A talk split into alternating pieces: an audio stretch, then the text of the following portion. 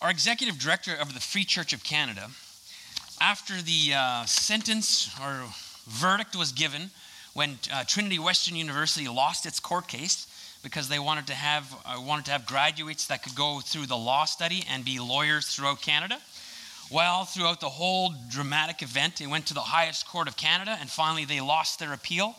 And uh, therefore, uh, what has happened is they have this covenant that they have to sign when you become a student of Trinity Western University, no longer there, but nonetheless, they used to have it. And part of it was also saying that they would do all sorts of things, including that when it came to their sexuality, they would stay away from sexuality unless they were part of a heterosexual marriage union. Okay? And um, I guess people didn't like that. Even they figured that if you had to sign something like that, you couldn't be a good lawyer. Nonetheless, uh, whatever your thoughts are on that, our executive director, he just says, well, good. Finally, it's over, and now we actually have something to celebrate.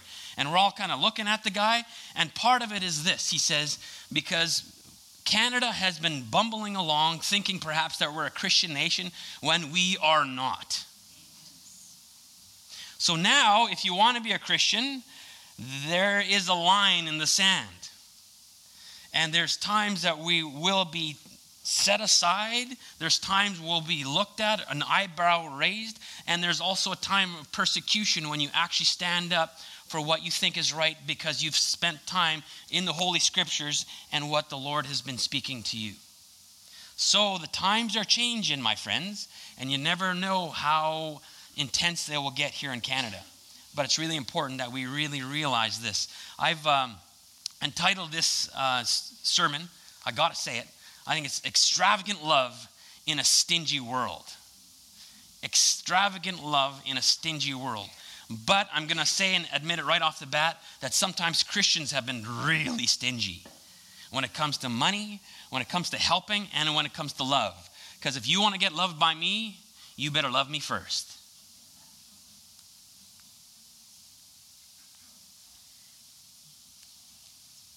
Sometimes you really don't know who you are or what you're about until there's pushback.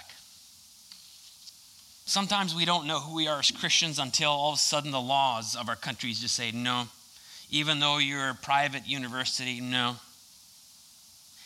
This week, there's a sad but inspiring example of how this was highlighted in the news about you don't really know who you are or what you're made up of until there's pushback.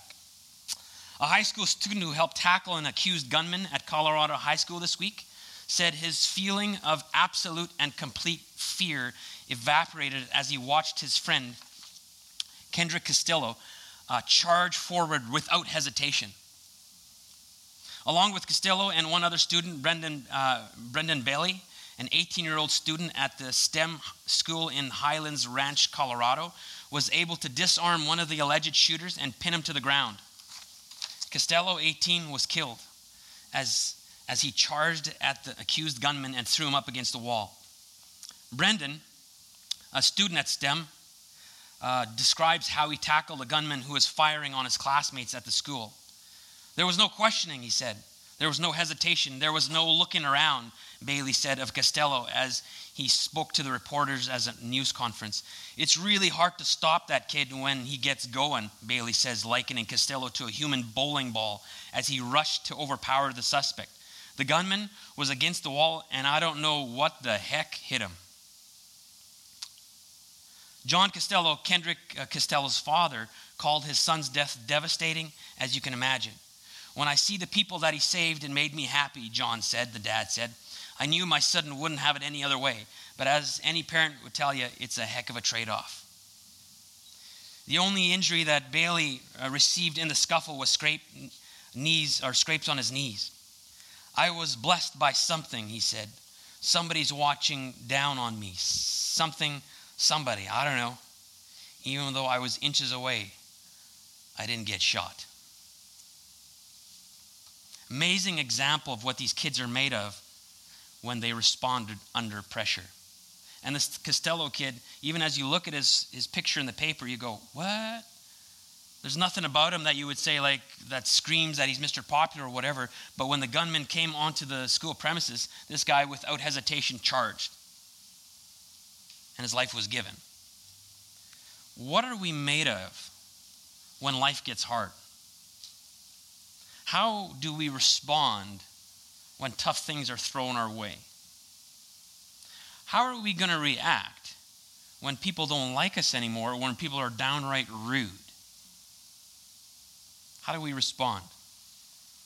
How about you? Steve Camp wrote this fantastic song years back. He says, What are you going to do when the world tries to squeeze you into its mold? What will be your response? Do you turn over like a puppy and let the world scratch your belly? Are you just quiet and hope it all works out for the better? Do you give into the kingdom of this world's ideas? Do you understand that we get to live out the ideals and principles of the kingdom of heaven here on earth? So before we jump into scripture, we better pray about this one. Father, we're thankful for your scripture and we're thankful for even this uh, really heady but yet very practical portion of scripture, what we call the Sermon on the Mount or the Beatitudes.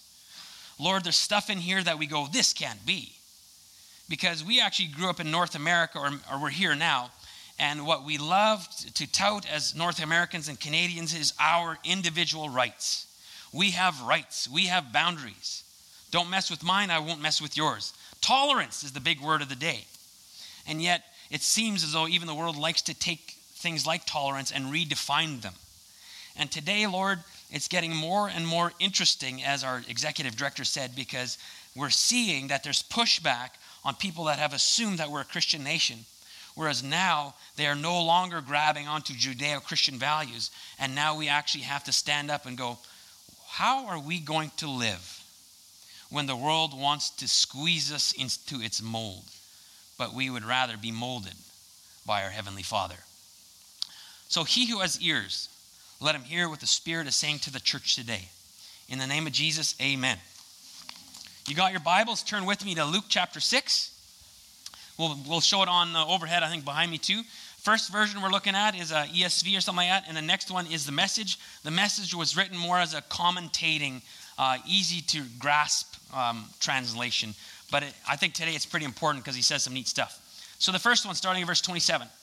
But I say to you who hear, love your enemies and do good to those who hate you. Bless those who curse you. Pray for those who abuse you. To one who strikes you on the cheek, offer the other also. And from one who takes away your cloak, do not withhold your tunic either. So just stop there for a second. And the one who smacks you on the cheek, I was going to actually invite um, Pastor Josiah up here. I said, let's, let's illustrate this. Come on up here. I'll slap you, and then turn, and I'll slap you again, and also we'll slap each other, and sermon's over. Be awesome. But this is also not just a slap, like, ow, that hurts. It's more of a backhand, like, you fool, uh, like you're, you're shamed. You're an idiot. You know, so it's just like they're shaming you, making you feel small. It's very contemptuous. So they're making you feel small and worthless. That's what we're talking about here. So if somebody does that, saying, What, you're a Christian? Well, turn the other cheek, take one for me. And this, you guys, we're talking about Beatitudes for folks. So you can't just grab this and take all of a sudden this and say this is about should we go to war or world peace or whatever.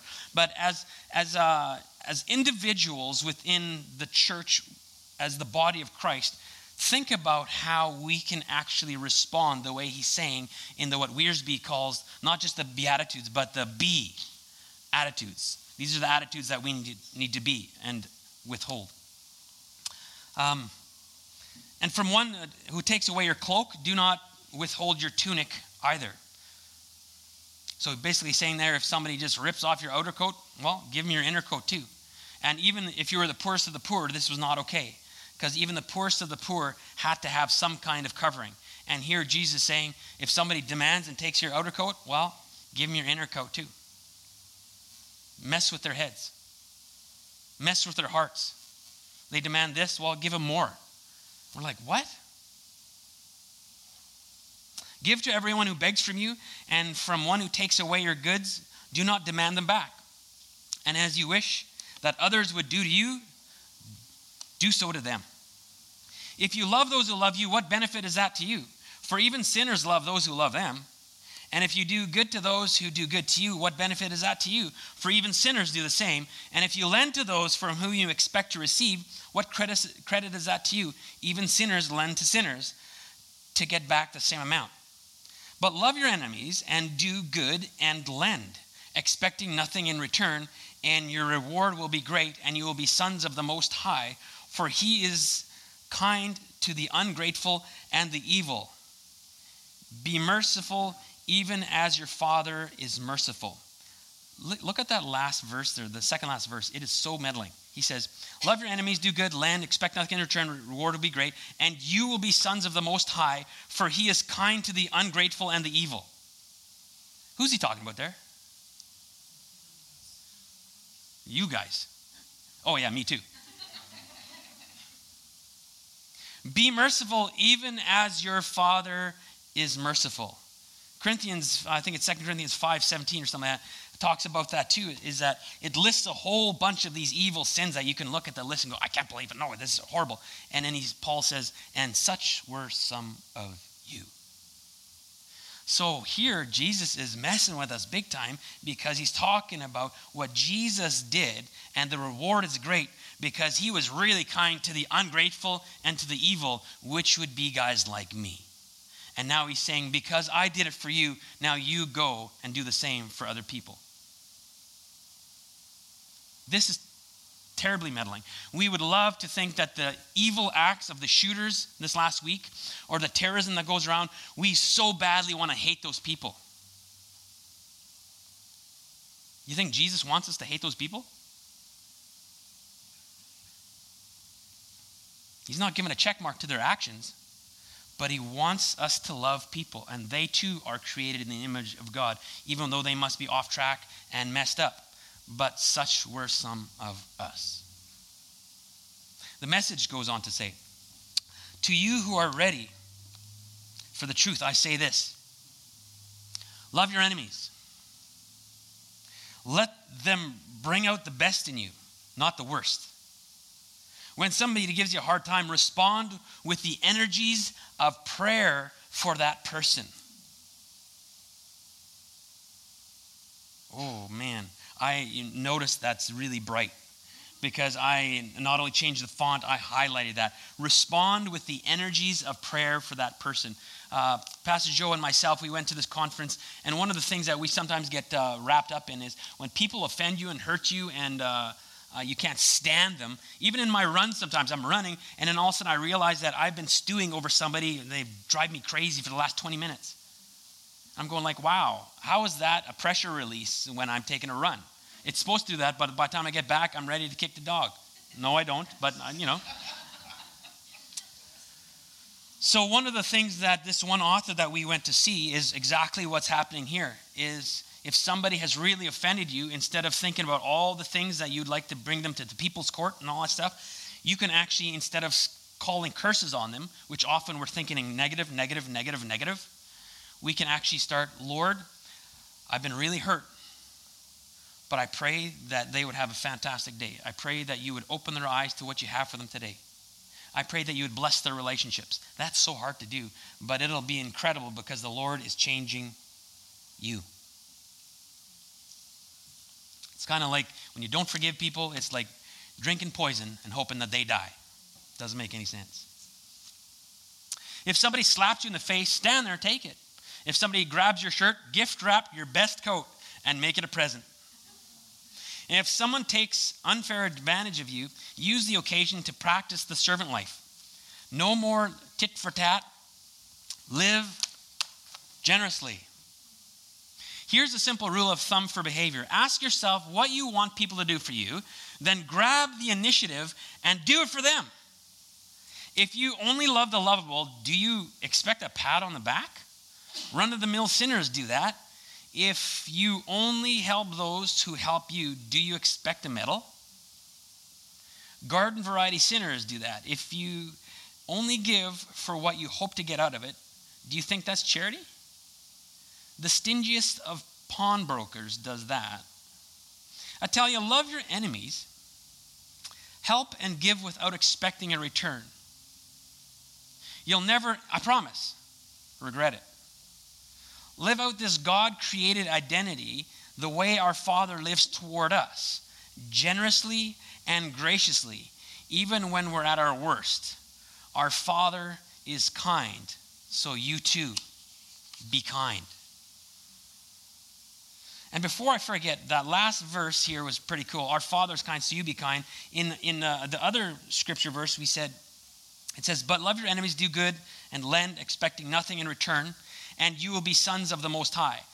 We have to be careful with that wording because if you go, if you do this, this, this, then I'll be a son of God. That's not what it's saying there. What it is saying is do this, this, this, and this to show that you are a son of God. So that's really important because some of us start to think, oh, excellent, this is religion now again. It's not religion, this is a relationship.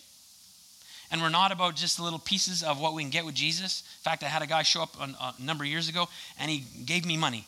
And I said, What's this for? I don't know, but I tell you, years ago when I gave money to the church, my life was going good. So now I'm going to give money to church because I need my life to go good again. So he's got a principle, but it's a little bit whacked out in the way that you can't buy good, you know, oh, whatever. That's another sermon. But here it's really important that he's saying, because you are a son of God, men and women, you will do this to show the world what a son of God or daughter looks like. This is what a son or daughter smells like. This is what they do. This is how they respond. This is how they react. So he's calling, and you got to remember this whole situation here. He's called them down from the mountain to this plateau or to the plain, and they there they are, and he's like the good shepherd to us sheep, and he's giving us this yummy, yummy, incredible, nutritious grass and beautiful streams to drink out of, and he's pretty much telling us how to live life, and he's saying these are kingdom principles, heavenly kingdom principles that we can live now. So yes, we're living them now, and we're going to see benefits now and in the future. It's both. So that's why sometimes when you do things as a Christian, it makes no sense, and people going, Who are you? What are you about? This makes no sense. Why are you giving me this? It doesn't make sense on this world. It doesn't make sense here. One commentator said, This is our starting point for listening to the gospel. Jesus is looking at us in love.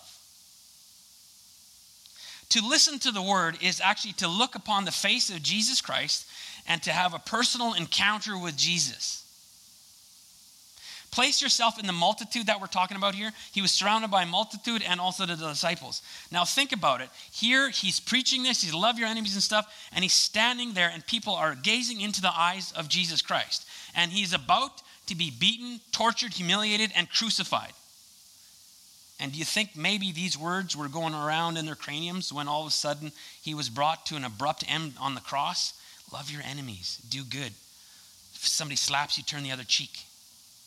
So they're actually hearing Jesus and seeing his compassion, and then they actually witness him practicing what he preaches. Experience his compassion, understand his authority as the Word made flesh. This isn't any teaching, but the loving instruction of a loving God who comes from heaven. My friends, the book of John says, and the Word, with a cap, capital W, and the Word became flesh and dwelt among us. And we beheld his glory, the glory of the only begotten, full of grace and truth. So, what we're saying here is God sent his Son, Jesus Christ. Jesus Christ put on skin, became a human, and he walked among us. And the Word became flesh. So, the Word tented among us is the word, tabernacled among us. So, Jesus came here and he came here for a while. He never, he always knew he wouldn't be here for a long, long time but he tabernacled among us. The word became flesh. Why is this so important to me? Why I want to point this out today is I've met some folks just lately that says, "Oh yes, we're New Testament Christians." Or somebody else told me lately that uh, I believe in Paul because Scripture says that Paul is the apostle to the Gentiles. So I don't know why people keep going back to Matthew and Mark and Luke and John. And I'm scratching my head going, what? We just heard that the word became flesh. So don't give me that garbage of, I don't like this. In fact, some people don't like Paul because Paul says stuff that's really annoying. Absolutely. Absolutely. And sometimes going, ah, how do I interpret this? But the word became flesh. So the Holy Bible, you guys, is really important. Even the Old Testament, sometimes you're going, how do I even interpret this or say it nicely to my kids? Because this is gross. There's some nasty stuff in the Old Testament. But you guys, he did not abolish the Old Testament, but Jesus Christ was the fulfillment, the embodiment of the whole thing. So when he says something like, do not kill, or do not look lustfully upon a woman, or do not commit adultery, sorry, do not commit adultery, Jesus comes and says, You've heard it said, do not commit adultery. But I'm telling you, don't even do triple takes. Don't think about having sex with another woman. And here in the Old Testament, it was don't commit adultery. Well, that's pretty easy. But all, what? I can't even think nasty thoughts about a lady that crosses by? Why? Because he's going for the heart. Jesus is up in the ante. So if we actually talk about I'm just a New Testament Christian or I'm just a Paul or I'm just a that's a bunch of bunk. Here they are looking into the eyes of the word. The word of God made flesh, dwelling among us. They're looking into the eyes of the word Jesus Christ. So it's the full meal deal, you guys. You just can't go to McDonald's, get a full meal deal, and say, oh, I'll just have the burger. Maybe, no, I don't want the burger. No, no, no, no. We're talking the burger, cheeseburger. We're talking the fries. We're talking the root beer. We're talking the yogurt stick. And we're talking a toy to play with afterwards. It's the full meal deal when it comes to Sermon on the Plain. And I think this is what really cheeses me off, and I've done it too, is that many of us, we have this decaf Christianity, and the world has only seen us play with our little McDonald's toy, or we only eat the yogurt, or only this and that, and we're not full meal deal Christians.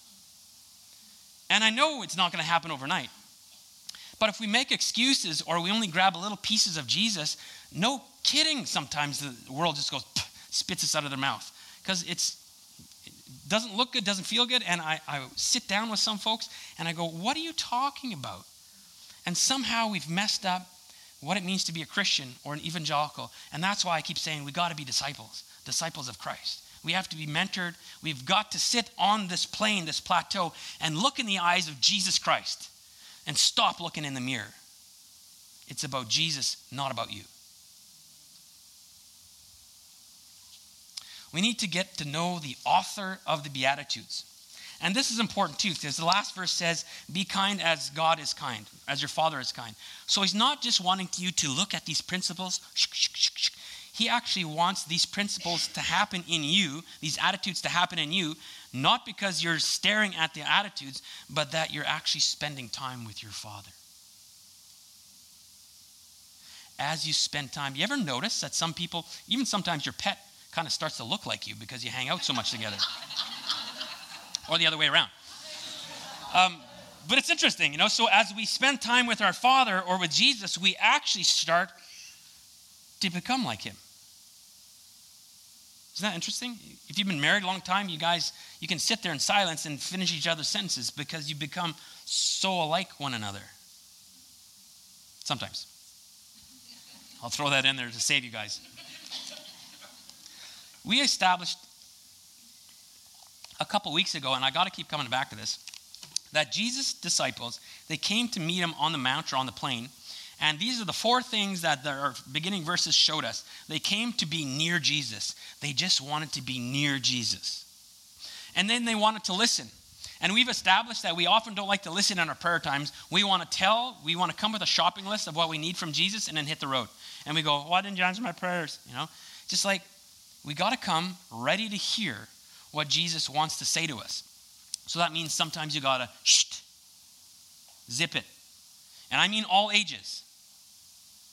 Young people to the older generation, zip it and listen to what Jesus has for us. You're spending time in His Word, you're staring into the eyes of Jesus Christ, and Lord, I want to meet you.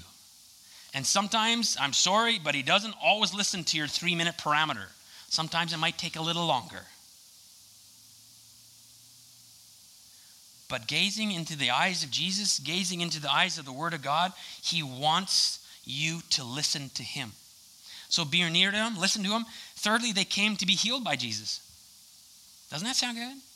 They came to be healed by Jesus. So some people were coming, they had ailments, some shriveled hands, uh, some had been born with ailments, and people were coming, and it says that the power was just oozing out of them.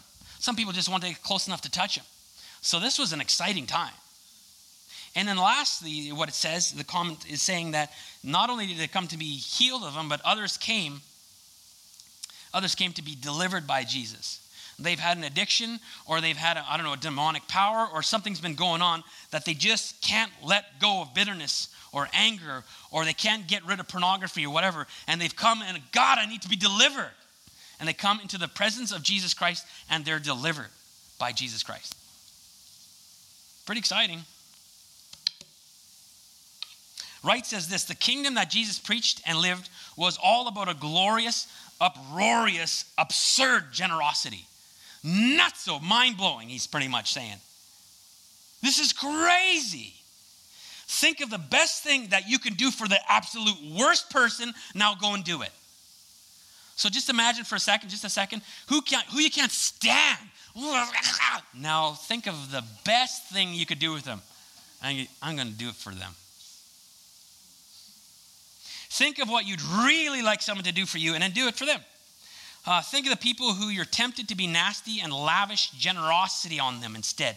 These instructions have a flesh or a fresh spring-like quality. This is what Wright says. They are all about new life bursting out energetically like flowers growing through concrete and startling everyone with their color and vigor. Have you ever done that? Gone for a walk and it's just a humdrum cement, or you're driving along and all you see is rock, and all of a sudden, what? And you see incredible, vibrant flowers coming from a place where they should not be. And you stop and gasp.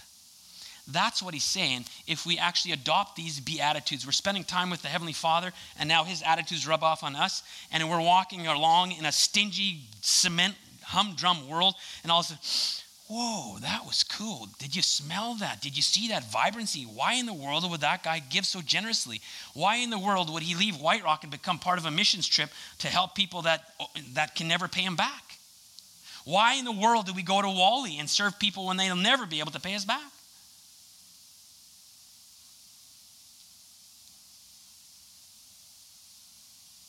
The point was to Inculcate and illustrate an attitude of the heart, Wright says, a lightness of spirit in the face of all that the world can throw at us. And at the center of it is this thing that motivates and gives color to the whole. You are to be like this because that's what God is like. You are supposed to be vibrant flowers growing out of cement. You are supposed to be like that Carrillo guy who all you're going to remember, hopefully not, is these killers that came onto the campus. But more than that, hopefully you see and smell Carrillo who gave his life to save so many other students. So it's a total change in perspective, a total change in attitude.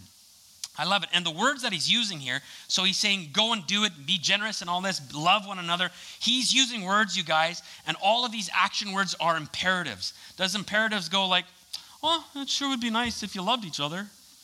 What does imperative mean? Anyone? What? Do it. Do it. Do it. So he uses imperatives and he uses a uh, present active imperative. So the imperative, that's the mood that normally expresses a command, intention, exhortation, or a very polite request. The imperative mood is therefore not an expression of reality, but possibility and volition. Volition being your will. I will do this. I can't stand this guy, but I'm going to love this person. And then the active part of it is the grammatical voice that signifies that the subject is performing the verbal action or is in the state described by the verb. So you are actively imperatively. So you are loving this person, present. It's not like, oh, it was really nice because our ancestors did this. No, this is going on right now, and I will be a part of these Beatitudes. I will be a Christ one. I will be a disciple, and I will love people even though I can't stand them sometimes, or because they've hurt my feelings, or they were so rude. I will love them. And now let's get into the, to the meat of this. Just one more hour. Happy Mother's Day. He calls us to love, the imperative to love. Love with no strings attached. So we're talking about a, a form of the verb or of the word agape. So while you were still sinners, or while you were yet sinners, Christ died for the ungodly. Christ died for you. This is mind blowing. You got to get it because if you don't get this, then you don't get the other stuff. So if you realize that Jesus wasn't looking through this picture album. Oh, there's Josiah. He's so nice. I like his hair too. You know what? I'm going to die for him. He's got so much to offer. Oh, he's so nice, you know? That's not what happens. That's not what happens at all. While we were yet sinners, while we were still shaking our fists, while you're still stingy, while you're still a jerk to other people, you might be shaking your fist at Jesus. You might be turning your back on him. You might be f- full of doubt. You might be one of those skeptics. You might call yourself an atheist. In that state, fact is, Jesus Christ still died for you, and he still loves you, and he wants you, he wants a relationship with you. So maybe stop kicking against the goads. What's a goad? I have no idea. But just stop fighting Jesus on it because he loves you and he wants a relationship with you. He wants a relationship with you. Agape. So it's a, he's calling us to love just as Christ loved us. Christ's love pursued us. And he's actually calling us not to respond necessarily, but that we actually pursue people to love. We love them before they first love us because it's been done for us. So we're talking your enemies, we're talking jerks, people that cut you off, people that, you know, you've been waiting in line forever at Costco and also somebody shoves in with this cart that's like this. It's like, what are you doing? Horrible people. He wants us to love them. These are folks you cannot repay. He wants us to love them. These are folks who will not repay. They might have so much money and you have hardly anything. You do something cool for them and they're so stingy they don't care at all. Love them. A slap on the cheek, really one of dishonor and disrespect. Should we expect anything or any other reaction when they actually acted out against our loving Savior with torture and with crucifixion? So, not just loving the sinner and hating the sin. You've heard that before, right? I grew up with that. You got to love the sinner but hate the sin. You ever heard that? Um, this one commentator, I like what he says, Bock, he says this that's not enough here. Not just loving the sinner and hating the sin, but following through and showing concrete examples of love to the sinner. So he takes it a little bit further. He's meddling with us now. So, not just about uh, love the person, can't stand the sin because we can still stand back and go, oh, I love him from a distance. He's actually calling us to pursue people, to love on people, even though we might hate their ideologies or what they've done, what they stand for. But we're to love them. Doesn't mean you have to get mishy mashy and all of a sudden leave behind all of your values and all that you think is true. But I tell you something too is even when Jesus came, he came with he was full of grace and full of truth full of truth and full of okay? So when he was really truth then all of a sudden did the, the, did the grace meter go way down? And then oh he was really graceful so truth has to come down? No. He was full of grace and full of truth. So we're called to do the same. Live lives of truth but very graciously. Full of grace. And that's hard to do sometimes. Our love is different than what the world loves. Our scorecard is different Many of us pursue Christ and his kingdom in certain realms, but struggle expressing ourselves in the kingdom of this world terms. So, what I mean is that I let Jesus mess with my world, so therefore, I live kingdom principles here. But when it comes to my money or when it comes to me feeling disrespected, then I go back to the world. And I say, How dare you disrespect me? And I'll take you to the courts, I'll do whatever I can, but do never do that to me again. And here he's saying, I want all of you, the full meal deal. I want the full meal deal. Um, reminds me of, uh, I grew up with this fantastic saying. You, are going to want to learn it. Ek vel zaya oba. Remember that one? Ek vel zaya oba. It means, I don't want to say anything, but. It's fantastic. It's a great way to run a prayer meeting. You know, you, you heard something about David here. You know, in the prayer meeting here, at Val I don't want to say anything about David, but, and it's a great way to pray for people because it gives you a license to gossip just a little bit. And here, it seems as though um, Ekvelnoshzaya Oba is I don't want to gossip, but, or how many of you, I've actually heard you say this, I don't want to complain, but, and then I'm held captive for 10, 15 minutes.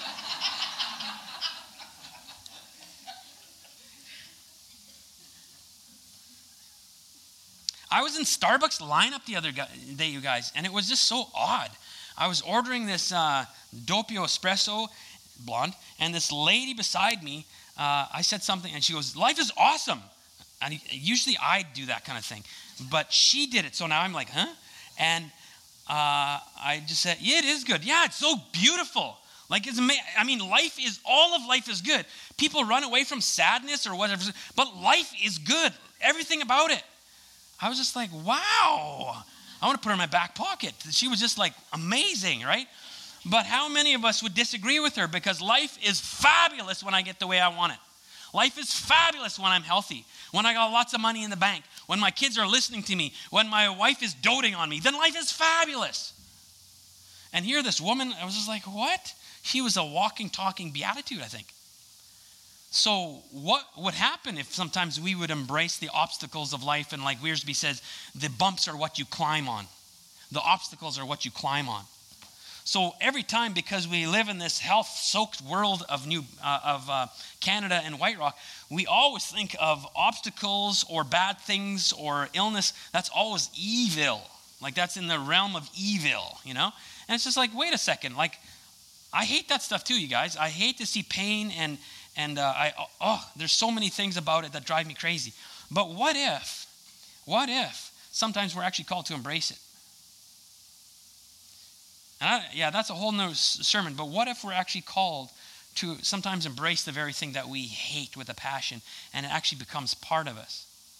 And maybe, may, just maybe, I don't know, maybe that's part of the divine file that the Lord is just taking off the burrs and doing something in us, creating character within us, so that no longer do we have to, what is the beatitude here? I can't stand Dale, but ah.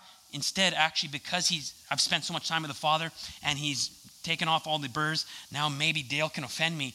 And it's my nature, because my nature now is much more kingdom minded, that even when he hurts my feelings, I can actually respond because I've spent so much time with my Father who has responded like that to me. Wouldn't that be cool if it became more like our nature to respond like the Beatitudes here? Uh, last week, I got to say it, and you're going to hear it so many more times, but I gave the illustration by uh, Norman Grubb, and he talks about our Christian discipleship being like a roof and walls. Many of us open our roof and we have this great relationship with Jesus. Imagine this roof right here. We crack it open. Oh, I love you, Jesus. You're fantastic. And also you put your eye, oh, but your people have got to go, you know? And Grubb talks about this vertical and horizontal relationship where you got to open it up, and now you're spending time with Christ, and He's influencing you, or you're becoming like your Father, and also now He's calling you to pull down your walls. And all of a sudden you look over the wall, and there's some people there you have not liked for many years. Maybe even people groups. Maybe you struggle with prejudice. I don't know. But He's calling you to pull down the walls, and because of your relationship with Him, He's calling us to not keep those walls up you cannot. In fact, some of us would like, I know, I have a great idea. What I'm going to do is I am going to evangelize the world, and I'm going to throw a gospel tract over the wall, and hopefully somebody stumbles across it and gets saved in the name of Jesus.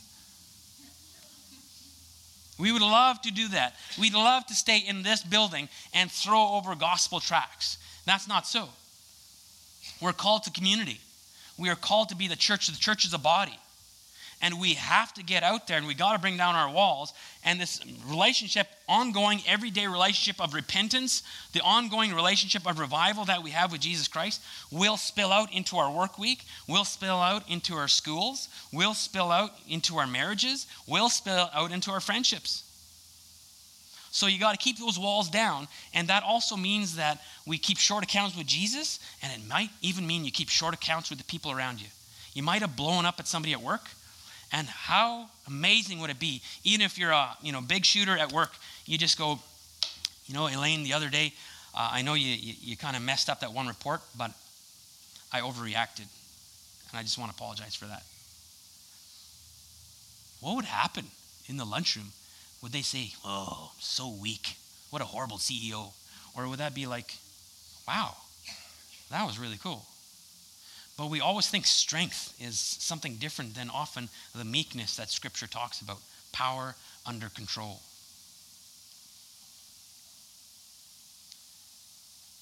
The Beatitudes connect very beautifully, I think, what Romans 12, 1 and 2 says. Romans 12, 1 and 2 says, Do not be conformed to this world, but be transformed by the renewing of your mind. Do not be conformed to this world, but be transformed by the renewing of our mind. So the Holy Spirit tells us not to be conformed. And we're born into conformity. Remember?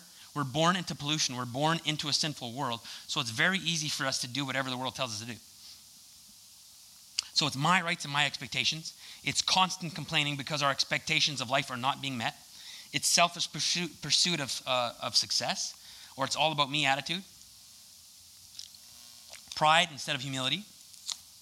Self defensiveness. Oh, this one's this was this meddling with me. Self defensiveness instead of repentance. Or what Eugene's translation said, let your enemies bring out the best in you. And I'd throw that your, your enemies don't always have to be a person. Sometimes your enemy is your own thought life. Sometimes your enemy is your upbringing. Sometimes your enemy is an addiction. I don't know. This love cannot be reduced merely to the golden rule, is what Bock says. It is love that is golden even when everything around is not golden. Even when everything around is not golden. It's interesting because these principles that treating each other the way we want to be treated and assuming that we want the very best spiritually for ourselves and we must imitate our Father in heaven, uh, one guy goes on to say that the important thing is not that we are vindicated before our enemies, but that we become more like God in our character. So, first of all, he wants us to uh, grow in love. He's calling us to love our enemies and to just love. Secondly, he's calling us to generosity. So he's saying if somebody asks you for your cloak, give them your tunic too. If somebody's asking for that sweet bomber jacket or that, um, that uh, Canadian tuxedo, you know what I'm saying, that, that uh, jean jacket, and you take it off, you know what? Give them your sweet shirt too. Now, there's a principle here, which I got to read here because it's pretty funny.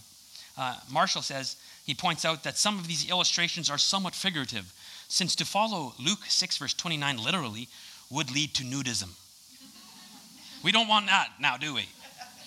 So if we'd always give all of our stuff, this would be an awkward place to come on Sunday mornings. Throw that out there. But he says, give to anyone that asks. So there's this principle here that we're actually known for, to be generous people. And you know what's so bad is church people are known not to be generous. I'm not saying that you don't give at church, but when you go to White Spot afterwards, you take out your change purse, you've just spent 60, 70 bucks, and you, one quarter, two quarter, three quarter. All right, thank you so much. And here's a tract. What? You know? Don't do that. If you're going to be stingy and greedy, don't leave some kind of God. Don't let them know that you're a Christian because it's the worst. So if you can afford to go out for supper or dinner, you can afford to leave a tip. And all the servers said, yeah, all right. So it's really important that we are actually known uh, in church. You know, we take up offering, and uh, you hear me say it all the time. Help us to be generous because it's a reflection of our generous Father. It's true, and it's hard to give sometimes, you guys. You know, your kiddos watch you write a check, and they're going like, "What? What do you? What? All the things, the PS4, all the things, not my money. It's Jesus' money." And it's cool because all the things we can do together collaboratively when we give generously, what would the Lord want to do through White Rock Community Church in the years to come? And that's why what's you know, a bee in our bonnet right now is we can sit here very nice and comfortably, most of us, because we'll die at some point here, and then this whole building will crumble. And eh. but we're thinking, how about our kiddos? How about the future of White Rock? And there's, in fact, even in White Rock, uh, like the proper White Rock, how many gospel sharing churches are here? Not a whole lot. So it's really important that we start thinking ahead and thinking, what does the Lord want with his church here? And that will include generosity. Live out this God created identity the way that our Father lives toward us, generously and graciously, Eugene says. Even when we're at our worst, our Father is kind. So you too, be kind. Uh, I'll pull, pull back the onion here a bit. You remember that course, Boundaries? There's a fantastic course called Boundaries. I took it. It was I really needed to take it, but I struggled after that because I grew up a little bit thinking that all Christians have to be, uh, you know, roll over and scratch the belly, a doormat. I took that, and all of a sudden, no boundaries, know who I am, and who. Uh, I have. I found it really hard after that to either be a doormat or to stand up for all my rights. Like back off! Don't you dare disrespect me. So in there somewhere is to learn discernment, and discernment will come when you spend time with who? Yeah, yeah. There are times where we're called to stand up, especially for people that are being treated unjustly. Stand up for what is right. But here it's interesting because if it's just your pride that's been hurt, maybe it's time to zip it and just show, you know what? I get my identity from Christ. I don't need you to like me. Generosity. Giving lavishly like God has given lavishly to us. So you're not comparing yourself to the world and asking yourself, how they would respond, but you're getting to know the character of God and learning to respond out of your heavenly kingdom identity. Your identity in Christ. Are you known to be generous with your money? Are you known to be generous with your time? And here's one Are you known to be generous with your compliments?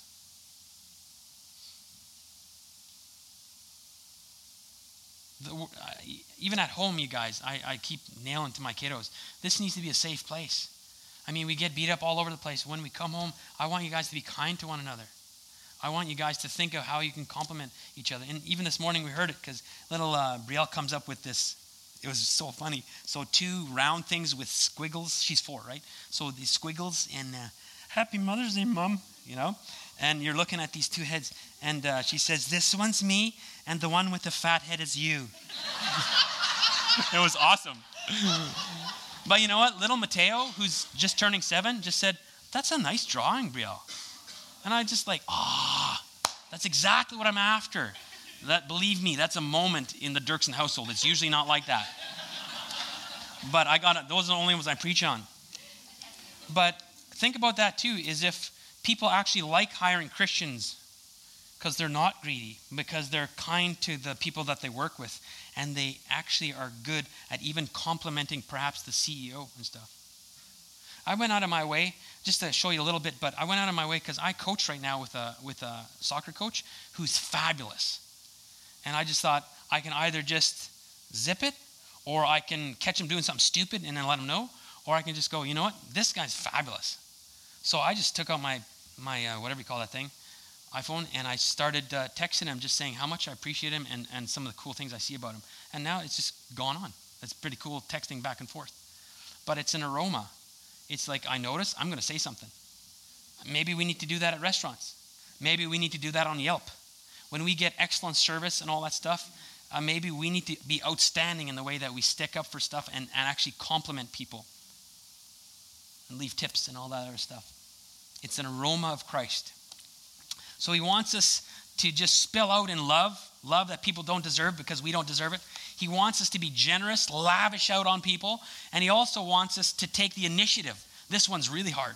So he wants you to do unto others the stuff that you would like done to you, but he actually wants you to do it with initiative right off the bat. This is so hard, this one, because I want to love you if you love me first. Or you say sorry first, and then I'll say sorry.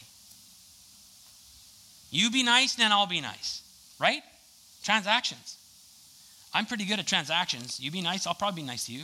But if you're a jerk, I find it really hard to be nice to you. And Beatitudes are really about initiation and setting the standard. Boy, this sounds like a good recipe for marriage, eh? When I actually see people like thinking it's a contract and just saying, I'll give this much if you give this much, it's not going to work out. We need a divorce this whole Beatitudes is beautiful for marriage. Taking the initiative, even if your spouse is being unreasonable, is not properly communicating their expectations and stuff, you just go out and you give lavishly, like Christ has given to you. And I wonder how it's going to transform your marriage. I wonder how that would transform your friendships, your relationship with your kid, your relationship at work. How easy it is to be nice to others when they're nice to us, but how hard is it when Jesus is calling us be kind, generous, and take the initiative even when they are not kind to you. Be ready. This whole initiative seems to have this, seems to smack of this, of these spices of be ready. You know, like to be ready to share the hope that you have within you, kind of thing. Or Herbert Peeler, the guy that took over from uh, Millar. So Millar is the Bible calls that Josiah and I went to. And the, when he died, Peeler took over, Herbert Peeler. And Herbert Peeler, Peeler always said, Be ready to preach, pray, or die at a moment's notice. Preach, pray, or die. Right. Be ready to preach, pray, or die at a moment's notice. And here I'd like to add, if I can, Mr. Peeler, sorry, but I'd like to add, be ready to preach, pray, die, give, or love at a moment's notice. You can't always be ready, as in you put on your stuff, and now I'm going to night shift and I'm going to be nice to our street friends. And meanwhile, throughout the week, they you're tripping over them. You can't stand that they're in your neighborhood. You don't like them. But on one month uh, or one Saturday of the month, I am kind to them. That's not what we're talking about.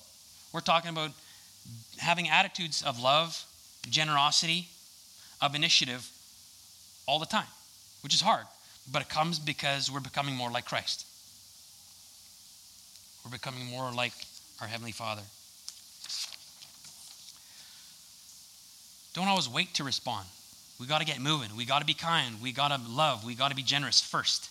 Set the standard because you know what it feels like. You know what it feels like because Christ set the standard.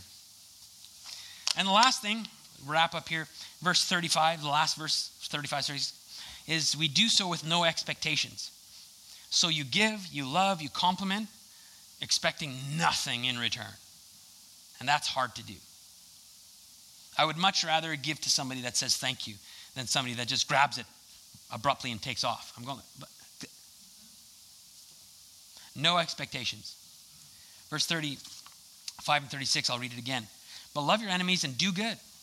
Love your enemies, do good, lend, expecting nothing in return, and your reward will be great, and you will be sons of the Most High, for he is kind to the ungrateful and the evil. So be merciful, even as your Father is merciful. He's commanding us to love, to be generous, to serve one another, all that stuff, with no expectation, with no strings attached. With no strings attached. And then he says, We will be blessed.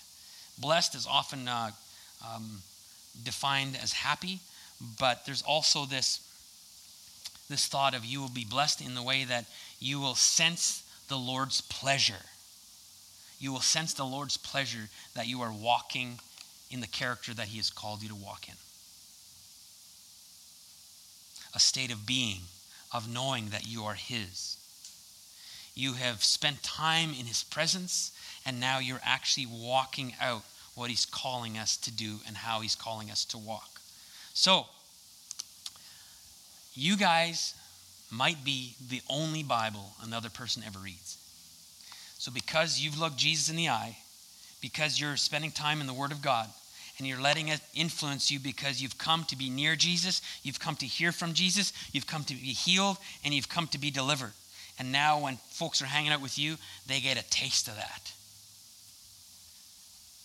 And there might even be an opportunity for you to share your faith verbally, but at least you get to share it physically in the who you are, in your character. Now, what would happen? And i am going to finish with this. I'm going to have the uh, um, Pastor Joe come on up here along with the worship team. But what would happen if we loved with no strings attached? What would happen if we are known for our generosity of money, time, and compliments? What would happen if we're known to take initiative? We are the first people on the front lines of disaster, of things going on, of fire in the community, of people losing everything, of people perhaps that have been diagnosed with something, that we're the first people on the line. And what would happen if we actually did all of these three things without ever expecting a pat on the back? What would happen? Father, I thank you for your word this morning, and I pray that you'd help us do just that Help us to love because you have loved us. Help us to be generous, Lord, in our time, in our talents, in our money, and in our compliments. Help us to love each other like that. Help us to be generous. Help us, Lord, to take the initiative.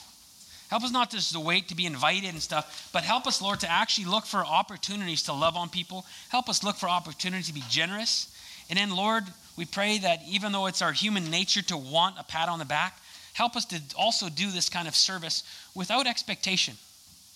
Just loving people because we have been loved first by the almighty creator sovereignty of the universe. And that's all we need. So, Father, today, I can't help but think of this is that the scripture we've gone over today often does describe how mamas treat us. Mamas are often good at loving. I don't know of more generous people, and I know they don't get all the pats on the back that they often deserve. So, Lord, maybe we can take a little hint from our moms, but we can definitely take a hint from you, Jesus. And I pray that this week you'd help us to exemplify these characteristics because we are sons and daughters of the Most High King. In the name of Jesus, we pray. Amen.